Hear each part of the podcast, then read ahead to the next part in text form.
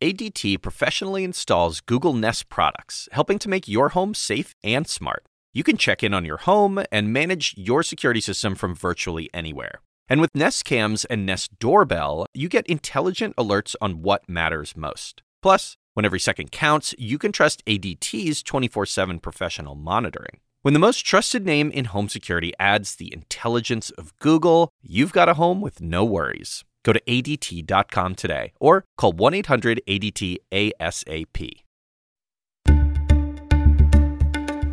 Hello, everyone. I'm Priscilla Alvarez, a CNN reporter covering immigration politics and policy, in for David Chalian, and this is the CNN Political Briefing.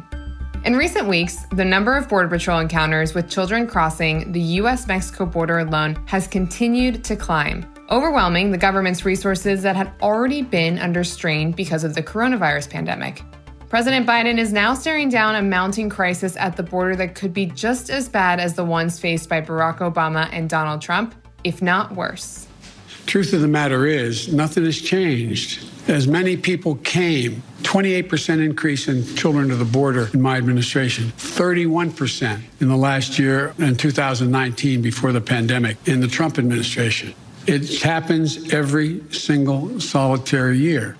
So, today, I want to take you inside what's happening at the US Mexico border, how the current migrant surge compares to the previous one in 2019, and what the current administration is doing to address the crisis at the southern border. In the last month, the southern border has seen a surge in migrants coming in the United States seeking asylum, especially unaccompanied minors. In all of February, Border Patrol apprehended nearly 9,300 unaccompanied children at the U.S. southern border, up from around 5,600 in January, and March is expected to exceed that total. While the growing number of children is a pressing challenge, kids crossing the border alone don't make up the majority of encounters. In the last month, Border Patrol apprehended more than 60,000 single adults and more than 32,000 families, according to the data. Administration officials, meanwhile, have been racing to find suitable shelter space for unaccompanied minors, resorting to convention centers, emergency intake sites, and military facilities to transfer them out of Border Patrol facilities which are intended to process adults, not care for children.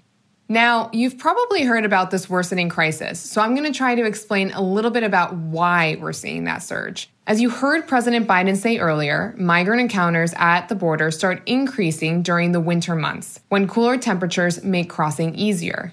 But there's more to it than that. There's also the pandemic, which has taken a dramatic toll on many of these migrants' home countries, as well as decimated local economies. And two major hurricanes last year that devastated the region. This is what one migrant told CNN. Hay una economía devastada y donde hay una pobreza extrema, yo vengo solo. He's saying the economy is devastated, extreme poverty, I come alone. So that's one major part of it. But there's another reason people are coming. Many believe the Biden administration is more lenient on immigration and will let them in. So she's saying the Biden administration said that mothers with children can come within three months. So most of us took the time to come up and take the opportunity to live with our families. President Biden, along with other senior officials, have actually warned migrants not to journey to the U.S. southern border. But he's up against misinformation and rumors spread by smugglers and word of mouth. At his first press conference this week, Biden made clear that families will be turned away, despite a growing number being recently admitted to the U.S because Mexico is refusing to take them back. They're saying they won't take them back, not all of them. We're in negotiations with the president of Mexico. I think we're going to see that change. They should all be going back. But Biden is in an incredibly tough position. In that same press conference, Biden acknowledged that he wouldn't be turning away unaccompanied children, which was an unprecedented move taken under the Trump administration. The idea that I'm going to say, which I would never do, that if an unaccompanied child ends up at the border, we're just going to let them starve to death and stay on the other side.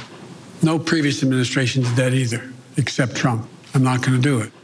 The Biden administration also ended the so called Remain in Mexico policy, where people seeking asylum were forced to wait on the other side of the border during the Trump years. That's one reason why there could also be pent up demand people who were waiting for Biden to relax Trump's tougher policies before coming to America.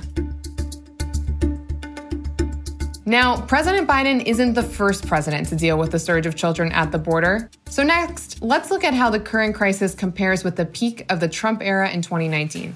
Now, it's difficult to compare today's situation with those of recent years because of the pandemic, but 2021 could be on track to exceed 2019 in the number of people apprehended at the border. Just over 100,000 people were encountered last month. That's 24,000 more than in February 2019.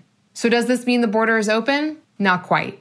The Biden administration is leaning on a public health law known as Title 42, invoked by the Trump administration to quickly expel migrants who are encountered at the U.S. Mexico border, typically single adults and some families.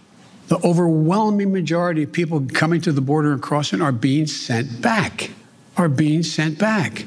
Thousands tens of thousands of people who are over 18 years of age and single people, one at a time coming, have been sent back.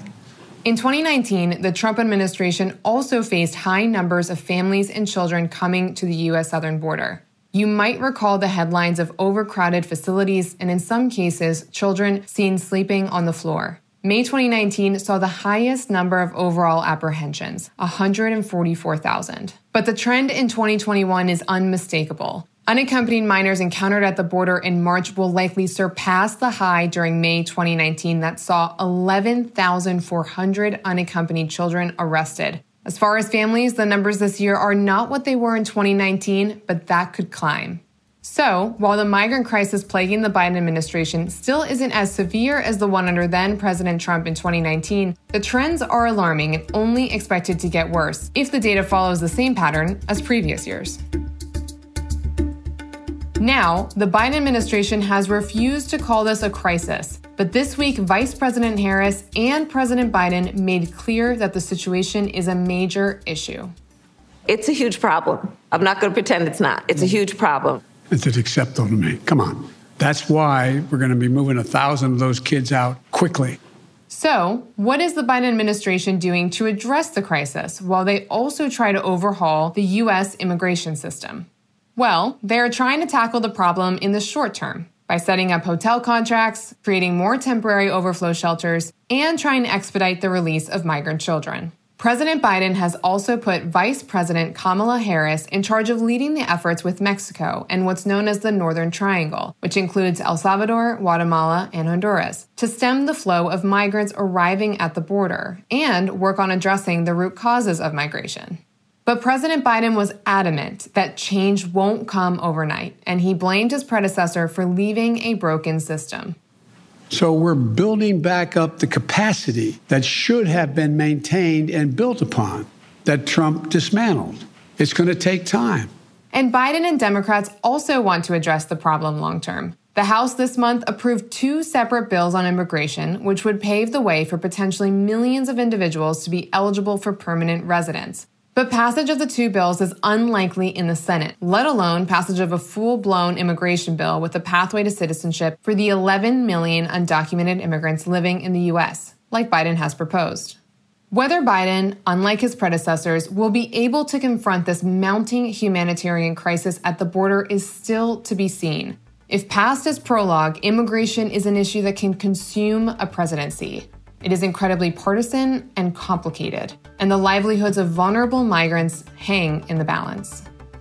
That's it for today's special edition of the CNN Political Briefing. Thanks so much for listening. And please take a moment and be sure to follow us wherever you get your podcasts. CNN Political Briefing is a production of CNN Audio. Megan Marcus is our executive producer, and Haley Thomas is our senior producer. Our episodes are produced by Will Cadigan, Emmanuel Johnson, Mimi Mutessa, David Toledo, and engineered by Francisco Monroy. I'm Priscilla Alvarez. David Chalian will be back on Monday.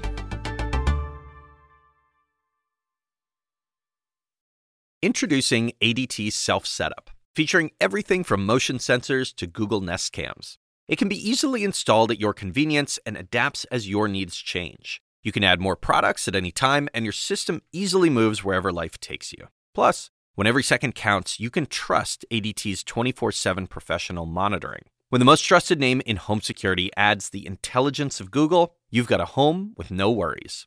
Go to ADT.com today or call 1 800 ADT ASAP.